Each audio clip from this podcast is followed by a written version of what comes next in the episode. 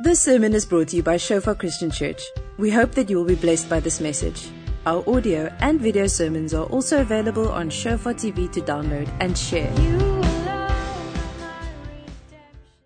So let me start by addressing the elephant in the room, or rather the hamster on my lip. Let's, let's go through them quickly. Magnum PI, or Tom Selleck. Jim Carrey in Sonic the Hedgehog. Borat. Very nice. Dorian expects me to break out in Bohemian Rhapsody at any moment. I've been told it's thicker than you. It looks like it's wearing you, not you wearing it. One thing is for sure, the, the moustache divides the room. Generally, it's women on one side and men on the other. The women are polite, but I mean, they just don't get it. But the guys, the most, for the most part, they're like, yeah, man, come on. Except for the guys who can't grow. They're just jealous. I mentioned to a, to a friend a little while ago that it's probably going to come off pretty soon. He was like, no, don't. And at that moment, I realized that there's something bigger. This is about more than just me. I'm like the Che Guevara of married men the, re- the revolutionaries, but the guys who cannot grow a mustache. I'm with you guys. I'm there with you. I'm taking the opportunity while I'm not so kissable uh, to just revel in it. Someone said to me uh, earlier this week at, at Encounter One, said, "I really don't like mustaches or guys with snappy haircuts." Um, but uh, it was in the midst of him telling, giving me a compliment about a about a teaching. So I'm glad he could still receive from me. Thanks, Steve. this is where I want to jump in. Because I'm willing to, to bet that, that each of us have been under the authority of someone who we didn't quite like. Maybe they were male, maybe they were female, maybe they had a moustache, maybe they didn't. Even the, even the females.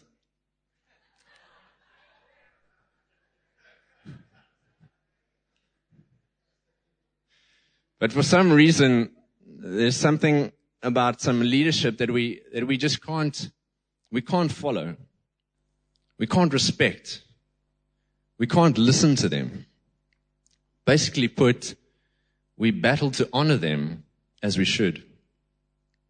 You know, as a boy, um, as a young man, and even a bit today, I have and, and continue to struggle with a rebellious spirit. There's a rebellion in me something that want to push, wants to push back at authority.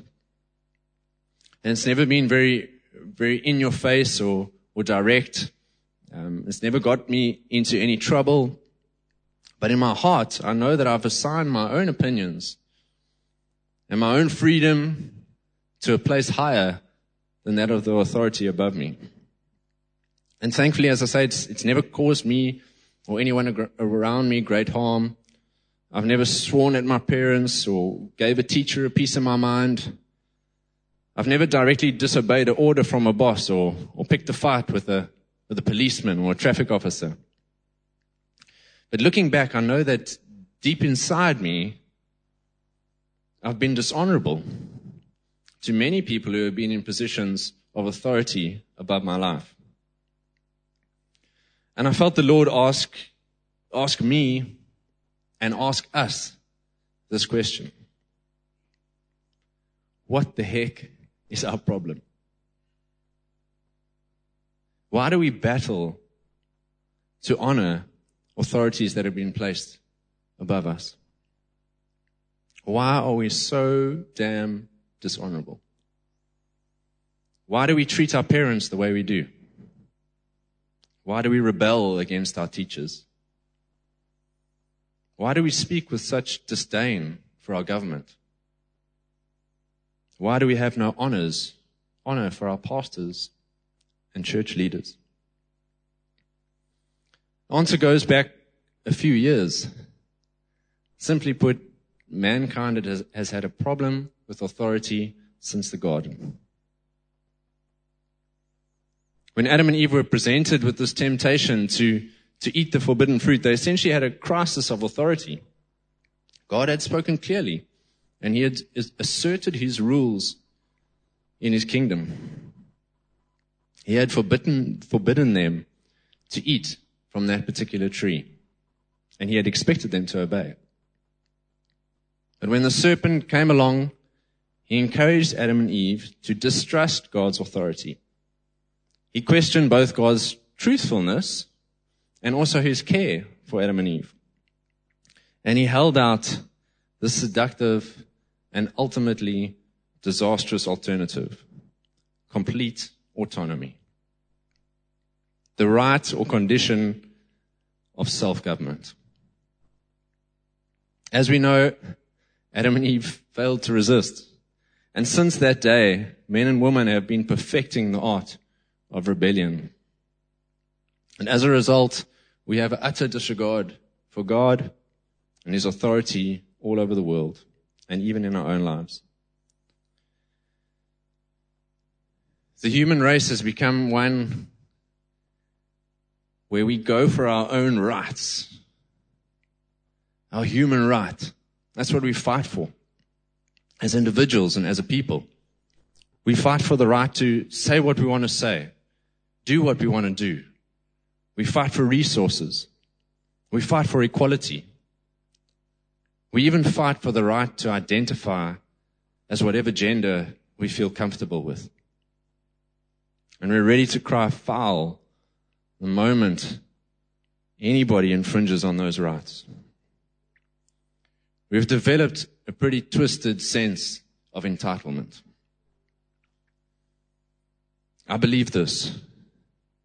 We've forgotten the gospel. We've forgotten why there's a need for good news. Because there is bad news. I'm not talking about the stuff you scroll through on News 24. I'm talking about the bad news that you and I are sinners. We were born as sinners, born into this world, destined for one place, and that is hell. A place where there is a never ending fire that consumes you, and 24 7 there are screams of agony. Not a nice place. That's the bad news. That's the bad news that we are born into. But the good news is that Jesus came. God sent his son to stand in the gap for us, to take that place for us, so that we don't have to be in that place, that we can be saved and set free and spend eternity in paradise alongside Jesus and the angels, all praising the Father. And I'm sure you know, there's very few of us who can identify with the with a flat out disobedience towards God that Adam and Eve had. But we're far more subtle and more socially acceptable. We dishonor God by dishonoring the people that he puts in authority above us. I want to pause here and just make sure that, that we understand where we are in this, in this series.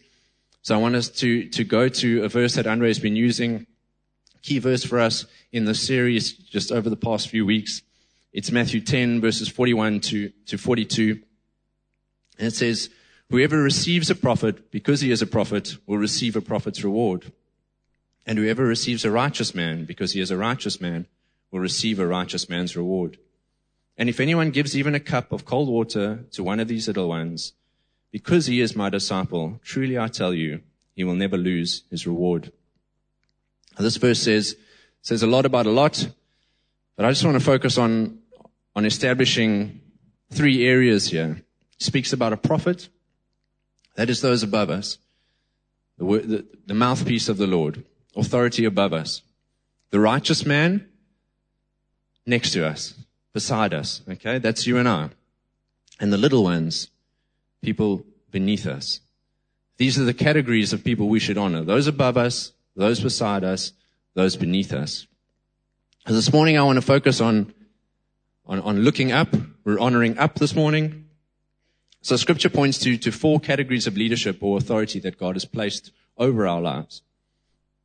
Is domestic leaders, social leaders, civil leaders, and church leaders. So I want to touch on, on each of them this morning. Um, and I'm going to slow down a bit when I, when I get down to the bottom, um, because I want to spend a bit of time right there, um, on church leaders this morning. Okay. So let's start. Let's start number one, domestic leaders. Okay. Those are parents to children, husbands to wives. Ephesians 6 verse 1 says, Children, obey your parents in the Lord, for this is right. Honor your father and mother, which is the first commandment with a promise, so that it may go well with you and that you may enjoy long life on the earth. So Noah comes off the boat with three sons, Ham, Shem, and Japheth. I had to audio Bible that one. It's not a hard P. It is Japheth. Japheth. Okay. Noah, Noah had started farming post flood, um, and it sounds like it was uh, in grapes because uh, one day, one night, he got drunk on, on the fruit of his uh, of his toil, and he went into his tent and he whipped off his kit, and he passed out, drunk and naked. Ham comes in, sees all of this, and runs out to his brothers saying, come on, you have to see this. Dad's passed out, drunk as a skunk, naked as the day he was born. And the two brothers come along, but what they do is they walk in backwards into the tent and they cover their father with a garment so as not to, to see him exposed. Noah wakes up in the morning and he finds out about what Ham did. And the result is a curse. He says, You will be cursed, and your descendants will be servants to the servants of your brothers. And to the other two sons, he gives a blessing to them and their descendants. If you think dishonor has no consequences, think again. The last part of that scripture says that you may go well and enjoy long life on earth. It's less of a pleasantry and more of a warning. There are serious consequences for those of us who choose dishonor over honor. Moving on. Number two, social leaders. Teachers, employers, bosses. 1 Timothy 6 verse 1 says, Let as many bond servants as are under the yoke count their own masters worthy of all honor so that the name of God and his doctrine may not be blasphemed. Notice that this, this category of leadership always happens alongside friends. With teachers, we're, we're in the classroom, alongside your chums, you're under the leadership of a teacher.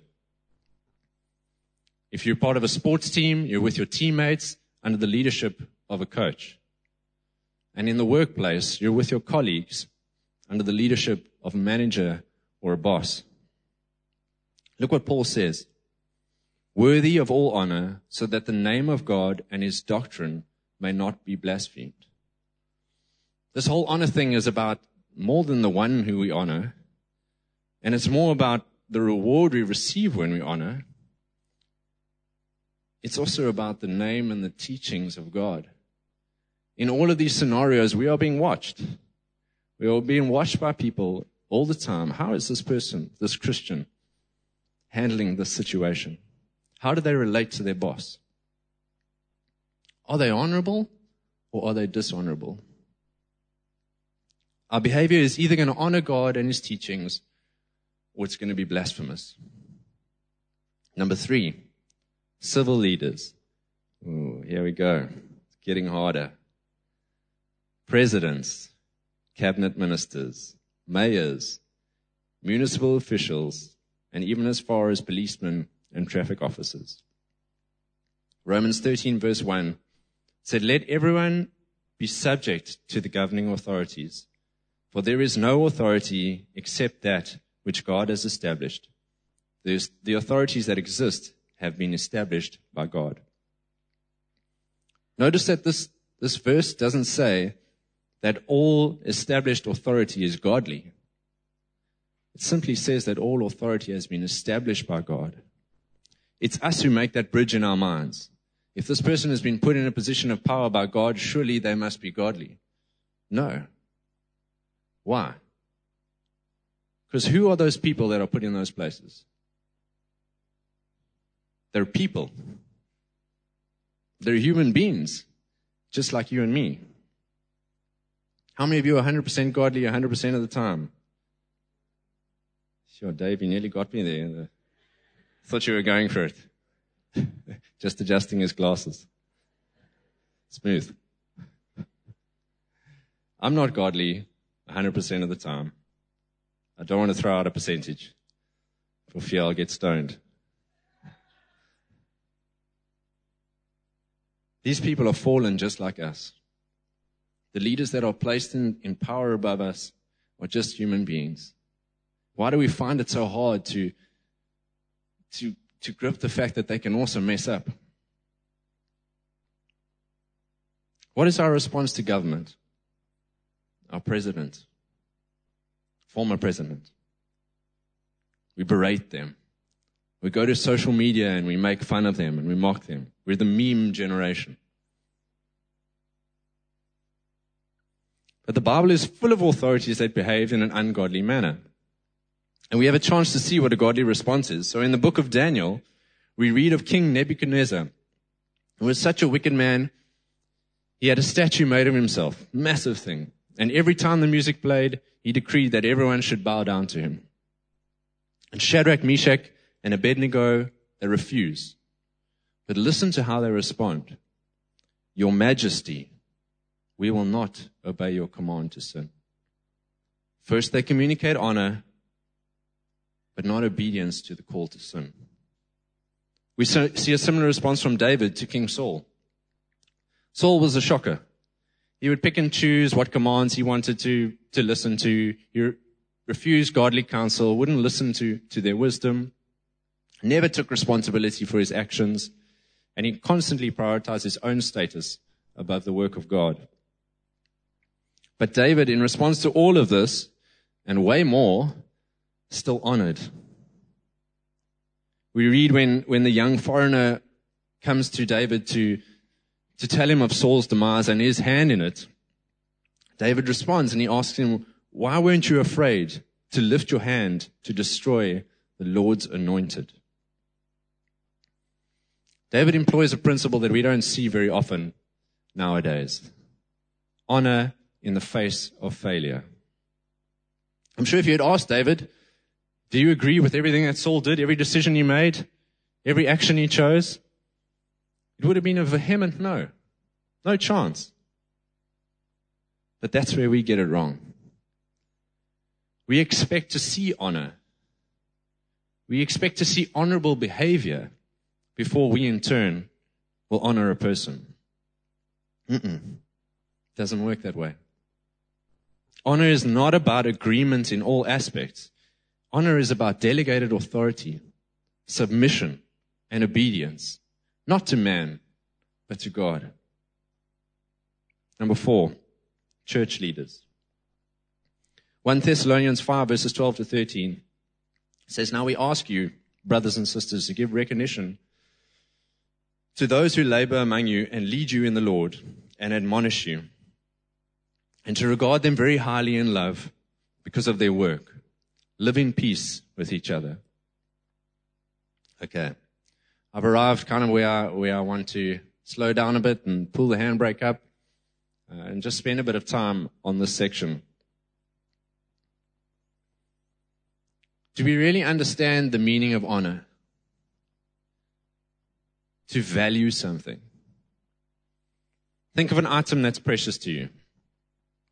Maybe it's your grandmother's diamond ring. Maybe it's a fine, fine bone china tea set that's been passed down from generation to generation. Maybe it's a certificate of your doctorate or your master's. Maybe it's a Comrades medal. Maybe it's some trophy from your glory days when you were good at something. Where are those items right now? in a place of honor, no doubt. shining proudly on your finger, framed and hung up in your office, sitting on the mantelpiece for all to see, in a display cabinet somewhere in a, in a special corner of your house. When we value or esteem something, we allow it a place of honor in our lives. What kind of place do Andre and Sonica hold in your life? The elders of this church, life group leaders. This verse speaks of giving recognition to those who labor among you and lead you in the Lord and admonish you. Regard them very highly in love because of their work. I'm afraid to say I don't always see that. And often I see the opposite. You know, Andre gets up here and he shares sometimes about his challenges and about some of the things that he goes through. But let me tell you this that man takes shots. And they're often from us. The very people that he gives his life to serve. We don't like the way this is being done. Don't like the way that's being done. I don't like what was said last Sunday or the way it was presented. I don't like that decision on this matter. Why are we spending money here when there's a definite need here? Why are we, why are we taking, why are we doing this series, this sermon series? Of what value is it? Wait, I need more. I need something else. Let's, let's go down this direction, not that direction. Sadly, I know of people who have left this church because they've disagreed with the way that Andre has managed the challenge, led through a season or decision that he's made. And I get it. Andre makes decisions that result in executions that I don't always agree with. But I have the privilege of sitting closer to Andre than possibly any other leader in this church, bar Sonica and, and Vian. I receive from him every Sunday. I sit with him for three hours in a, in a staff meeting every Tuesday morning. We have regular elders meetings. I teach alongside him at encounters and other events. And in this place, I get to see who he is. I hear his heart. I hear his challenges. I hear the burdens he carries. I hear the time that he spends with you guys. I hear the time that he spends with Jesus. And through all of this, I get to know his motives. You'll all know that, that Andre launched a YouTube channel some time ago, and all of a sudden his face was on everything. We were getting videos of him, there were images with him on.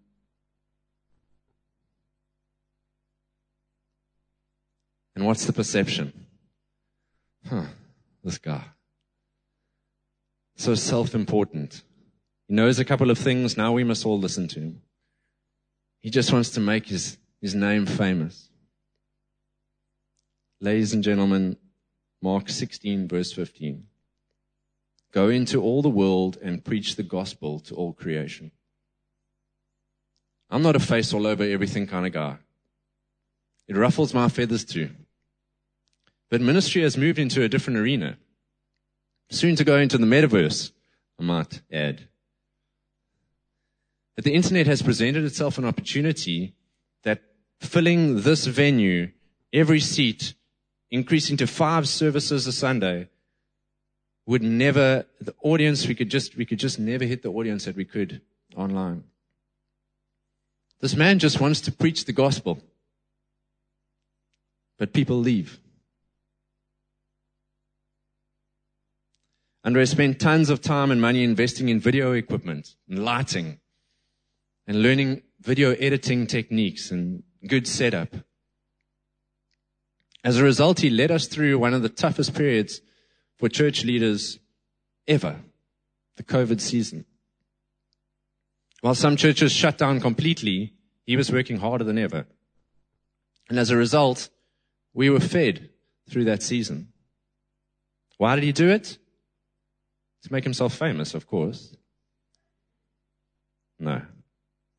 To lead a house of people he loves. To reach a world crying out for Jesus. And people left. Andre tackled the topic of COVID vaccinations while others just shut up. Did I personally agree with every word he said and the way in which it was presented? Honestly, no. But he went tough places and took a stand for the health and safety of this flock. And I respect and honor that. But people left. Andre, Andre relentlessly pursues the presence of God in this house. He yearns for the presence and signs and wonders to follow. Not for the show, not to make a spectacle, Mm-mm. for the salvation and the freedom and the healing of us. But occasionally someone falls over or a demon comes screaming out and people leave. And that is unbiblical. 1 Corinthians 4 verse 5 says, Therefore judge nothing but the appointed time, before the appointed time. Wait until the Lord comes. He will bring to light what is hidden in darkness and will expose the motives of the heart. At that time, each will receive their praise from God. There's no problem with judging the fruit of a decision or the execution of a plan. But the moment we begin to judge the motives of the heart, we've moved into sin. That's not for us to judge. God will expose the heart.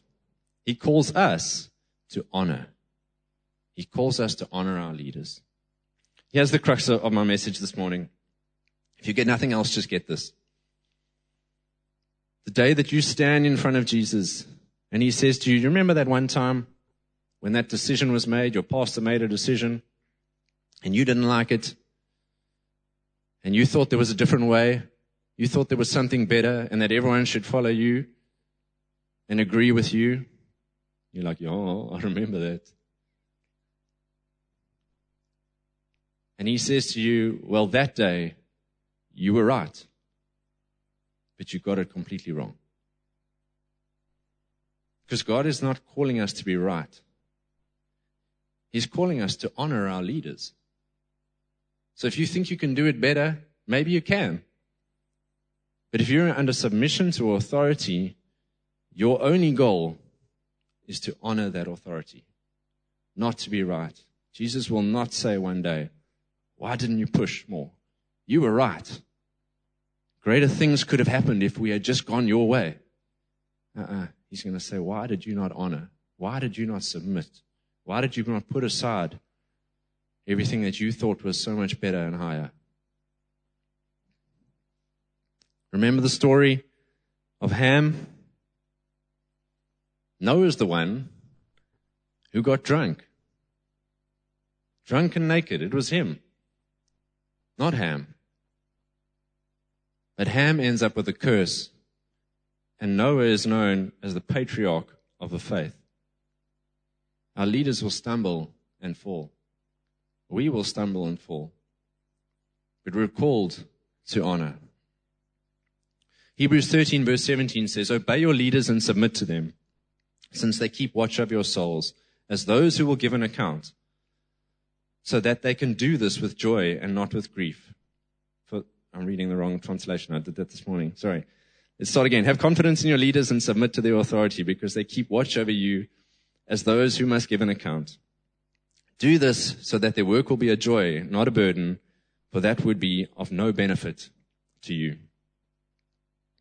As our leaders, Andre and Sonic will one day give an account of the way they have led this flock. Every decision, every action, they will be accountable for the way they have run this house. We, on the other hand, will be accountable for how well or how poorly we honored them as they went about their business. I'm going to wrap up with, with, these, with these four points about the way that we can honor our church leaders. So, number one, we can support them. Couple of weeks back when, when I was sick and we, we sent that John guy just to, to stand in and, and give us a message. Um, he spoke about a, a story where he visited a, a small church and uh, stayed with a pastoral couple and realized very quickly that they, they were struggling to make ends meet. They were driving an old beat up car, staying in a duplex, and the wife was still working as an air hostess to just bring in a little bit of money. And he, he stands up in, in, in one of the meetings. He just feels like God's saying that he must rebuke the congregation for the way they are supporting, not supporting this pastor and his family. So he gets up and he, and he shares and he, and he takes an offering and there's just, there's a three time, three times the amount of offering comes in as, as their best Sunday. But I'm, in that week, I was, when I was watching that, that video, the Lord just, He did something. I didn't know what He was doing. He was speaking about money and I just started crying. And I couldn't understand why. I was like, what, what are you, what are you doing, Lord? What are you, what are you doing in me here? And it came full circle when I got a call yesterday morning um, from a guy who's been in, in ministry since he was a boy, and our, our paths crossed at a at a local church, and he's now an assistant pastor at another local church in town. And he just called me saying, "JP, I need your help." He needed to get his son to an event at school in the afternoon, and he was sitting with not a drop of petrol in his tank and not a cent in his wallet to be able to buy anything. And I just, something just boiled inside me. And all I wanted to do was go to that local church and say, come on, guys. I wanted to give that sermon, that rebuke, just to say, how are you treating this man of God? He's been a servant all his life. Do you not honor this man? I was just lucky enough to, to have some money and to, to give it to him. Not really money I have, but I, I was able to sow in him and just, and, and, and really trust God for this principle to, to just be embedded in my life. I'm going to honor him. He's a man of God. Lord, you will take care of me, and I'm going to take care of him. And I so respected him just for actually calling me and saying, man, I need your help. I would hate for us to fall into a place where we find ourselves to struggle, find ourselves struggling to honor our leadership financially. I pray that we will always give to this house with a grateful heart, not wondering, where's this money actually going? What are they doing with this? That's got nothing to do with you. Your role is to honor and to support your leaders. You're probably thinking, is Andre going to buy another camera with us? So what if he does? Your role is to support your leaders. Number two, love them.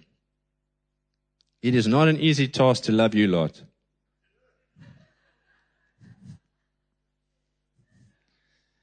Andre and Sonica love us deeply and dearly, and you can see it. Before the service, in the few minutes they have, they're always around, greeting new people, reconnecting, having a quick catch up. And they don't have a lot of time for that, yet still they prioritize it. And once you get to know them, they're, they're constantly checking in with you. They're very practical in their love. They will sit with you. They will talk through something new. They will, they will get things going in order to help you. Their love is tangible in very many ways. You know, I chatted to a friend this week and, and he, him and his wife had sat with, with Andre and he said like, they just walked away and the two of them said to each other, what a gift we have in this man. He loved us so well. You know, Andre, Andre has been accused many times of not loving well. Know, we see him up here and he's going for something.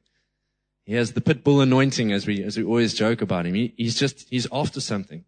And without him, this church would never be where it is. The way he has pushed us and, and just driven us into a place to go after more of God. Again, not for himself, it's for us. And in that place, he gets accused of not being loving. Sit with him for a little while. Tell you what, Andre is one of the most pastoral people in this building. And that's not because Sonica has now left. He is an incredible pastor. He loves so well. A couple shared with me that they, they, they just left. He was praying for them. And again, let's pray again. Let's pray again. He wanted breakthrough. He wanted something to happen. That's the way he shows his love for us. You know, their love is, is so evident for us that it makes it easy to love them back. But that shouldn't be, that shouldn't even be the case. Our role is to honor and to love them. Number three, defend them. This is an important one and a dangerous one. One serious enough, close enough to the truth, accusation, or rumor can really damage the credibility and ministry of our leaders. Paul writes in Timothy, don't accept an accusation against an elder unless it is supported by two or three witnesses. Our pastors are easy targets for unrealistic expectations. There is no way that they can be perfect. They're going to disappoint us.